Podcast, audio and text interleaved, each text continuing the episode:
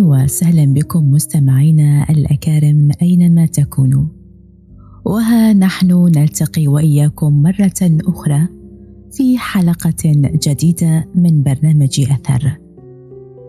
ونحن مع موسى بن ميمون نتاجات وأفكار. لنقف عند توجه ابن ميمون الأساسي. يمثل موسى بن ميمون تحديا للقارئ الحديث لأن وجهة نظره للحقيقة لا تتفق مع وقائع التاريخ. وقد رأينا كم كان موجها بالحاجة إلى التنظيم. قام بتقديم 613 وصية أصلية وزعم أن كافة هذه الوصايا بمثابة وسائل لتحقيق أول وصيتين وهما الإيمان بوجود الإله ورفض الوثنية.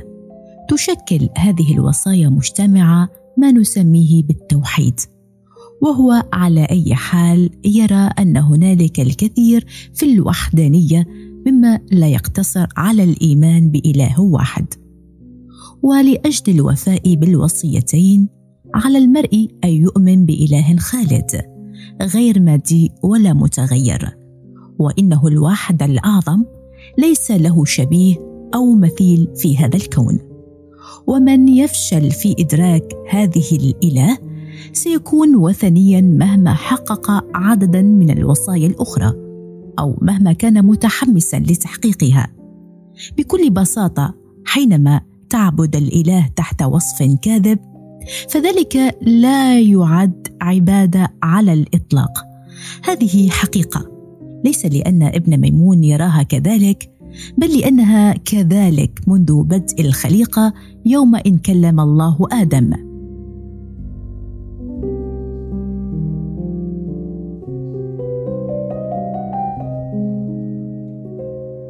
وفي بداية دليله يزعم موسى أن آدم قد صور على إنه يمتلك أتم المعرفة الميتافيزيقية التي يمكن للإنسان أن يصل إليها وذلك قبل طرده من جنات عدن. وهذا يتضمن بالضرورة الإيمان بإله خالد غير مادي ولا متغير حتى لو أن النص التوراتي لم يعرج على ذكر لاهوتية آدم. إلا إن موسى بن ميمون يعتقد أن من المستحيل لأحد أن يكون بهذا القرب من الإله ويكتم سوء فهم بهذا العمق. لسوء الحظ ضاع العلم بآدم خلال زمن إينوش وكان إلزاما أن يعاد اكتشافه عبر إبراهيم.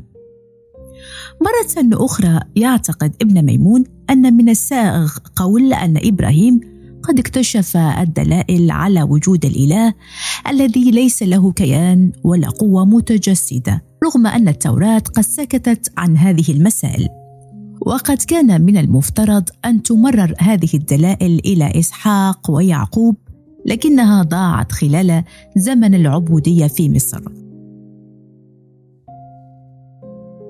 عندما ظهر موسى ليعتق الناس من هذه العبودية واجهته مشكلة عظيمة إذ كان جل ما فعله هو تقديم الدلائل الفلسفية فإن الناس سينسونها مثل ما نسوا ما قبلها. عوضا عن تقديم الدلائل لوحدها قام بتقديم مخطط لنظام اجتماعي من شأنه أن يساعد الناس على تذكر تاريخهم والمبادئ التي قام عليها.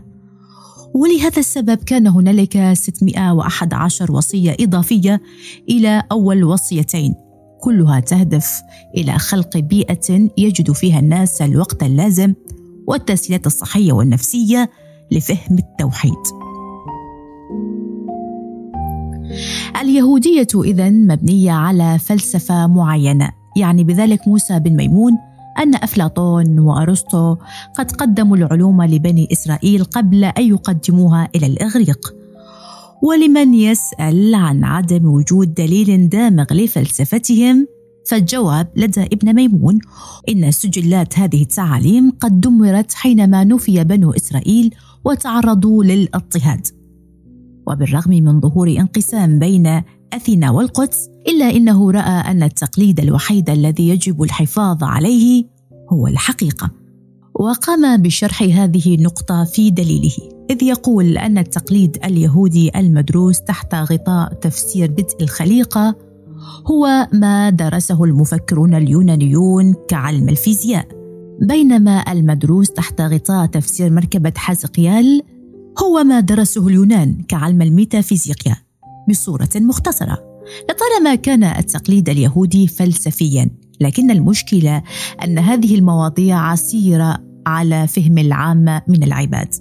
كي تفهم ويعبر عنها كاستعارات أو رموز يفسرها قلة من المتعلمين على مستوى واحد ويفسرها العامه لبعضهم البعض.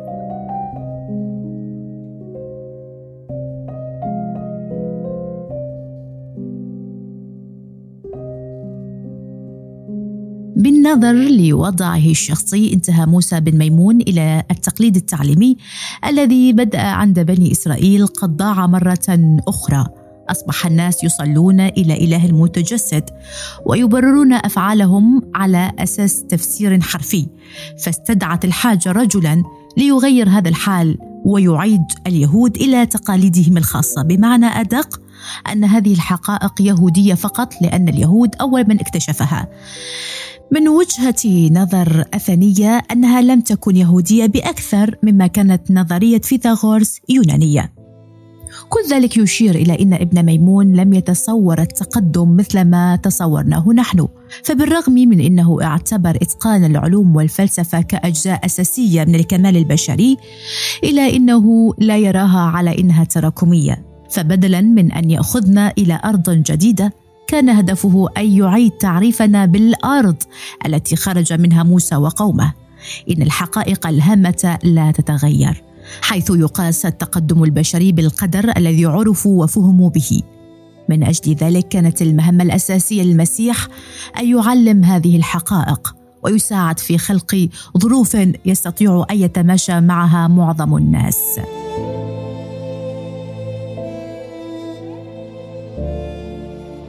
دين بلا ميثولوجيا. كان من الواضح أن الدين الذي يحمله موسى بن ميمون في تصوره لم يكن من النوع العادي. وقد أدرك أن المرء عندما يتعرض لقصص الكتاب المقدس وطقوس الصلاة اليومية لأول مرة سوف يحتاج لوصف متجسد للإله ووعود بثواب مادي منه. كما أشار لذلك مرارا وتكرارا.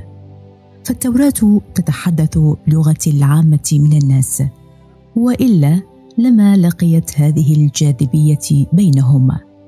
لكن ابن ميمون استمر مصرا على أن الغرض من الدين هو الوصول لنقطة تكون فيها تلك الأشياء أقل أهمية ويمكن التغلب عليها. لنأخذ القليل من الأمثلة. على سبيل المثال يشير الكتاب المقدس غالبا إلى إن النبي في حالة واحدة أكبر شيوخ بني إسرائيل. وقد رأى الإله. يواصل ابن ميمون بقوله إن الرواية كانت ذهنية بدلا من بصرية. تماما مثلما يرى المرء طريقه للخروج من مشكلة عويصة. وعلى هذا القياس عندما يوصف الإله بأنه قريب أو الأقرب فإن الكتاب المقدس لا يتحدث عن قرب مادي بل إدراك ذهني. كما يقول العلماء عندما يقتربون من اكتشاف علاج لمرض معين. العديد من المواضيع التي تشير التوراة فيها إلى إن الإله تكلم للنبي لا تلمح إلى إنه يملك حبالا صوتية تخرج صوتا بل أن النبي قد توصل لفهم ما يريده الإله بطريقة أكثر تعقيدا. يشير حلم يعقوب إلى الهيكل الهرمي للعالم المادي ويقدم الطريق الذي يسلكه الفيلسوف من معرفة العالم الكوني إلى معرفة المحيط والوعي بوجود الإله. مرة أخرى يتساءل المرء هل هذا دين الأنبياء؟ أم دين معقم فلسفيا؟ اخترعه مفكر قرن أوسطي تحت تأثير أرسطو. يرد موسى بن ميمون على ذلك بأنه ليس هنالك من فرق. إن أعلى إنجاز بشري هو كمال العقل وهو مستحيل دون السعي للحقيقة. التوراة مصدر للحقيقة كوثيقة مقدسة. بينما الحقائق التي وردت في الكتاب المقدس ربما لا تكون ظاهرة على الدوام. فنحن نعلم من حيث المبدأ أنها موجودة إذا سعى المرء إلى البحث عنها بشكل عميق. يترتب على ذلك أن المرء حينما ينسب للكتاب المقدس مذهبا غاية في الزيف والكذب مثل الادعاء بتجسيد الإله فتفسير خاطئ مهما بدا مباشرا وبسيطا. هل على المعرفة الإنسانية أن تتقدم وتأتي ببراهين كانت تفتقر لها؟ حينها لن يكون لنا خيار إلا العودة للكتاب المقدس وتغيير تفسيرنا لنضعها في الحسبان. ما عدا ذلك لن يكون صدقا فكريا. أين يأخذنا ذلك؟ إلى حكاية القصر. حين يصف ابن ميمون الشخص الذي دخل السكن الداخلي للملك كالتالي. هو من حقق البرهان إلى درجة أن أي شيء قابل لأن يشرح وهو من تحقق في المسائل الإلهية إلى درجة أن جعل أي شيء يمكن التحقق منه. وهو من اقترب إلى اليقين في تلك المسائل التي لا يقترب منها سواه. وهذا ليس إنجاز فكري في رأي ابن ميمون بل هو إنجاز روحي أيضا وهو الهدف الذي أشارت إليه جميع وصايا التوراة. ليس هنالك شعور رضا يمكن أن يلحق ذلك لكن لا شأن له هنا برضا الحاجات المادية أو النشوة كما يفهم عادة. إلى هنا مستمعينا الأكارم نصل وإياكم إلى ختام حلقة هذا الأسبوع من برنامج أثر. ونذكر أننا لازلنا في قراءات وأبحاث وتعمق لفلسفات موسى بن ميمون ولنا أجزاء أخرى في حلقات جديدة. إلى اللقاء. أثر. عندما يكون للحكاية.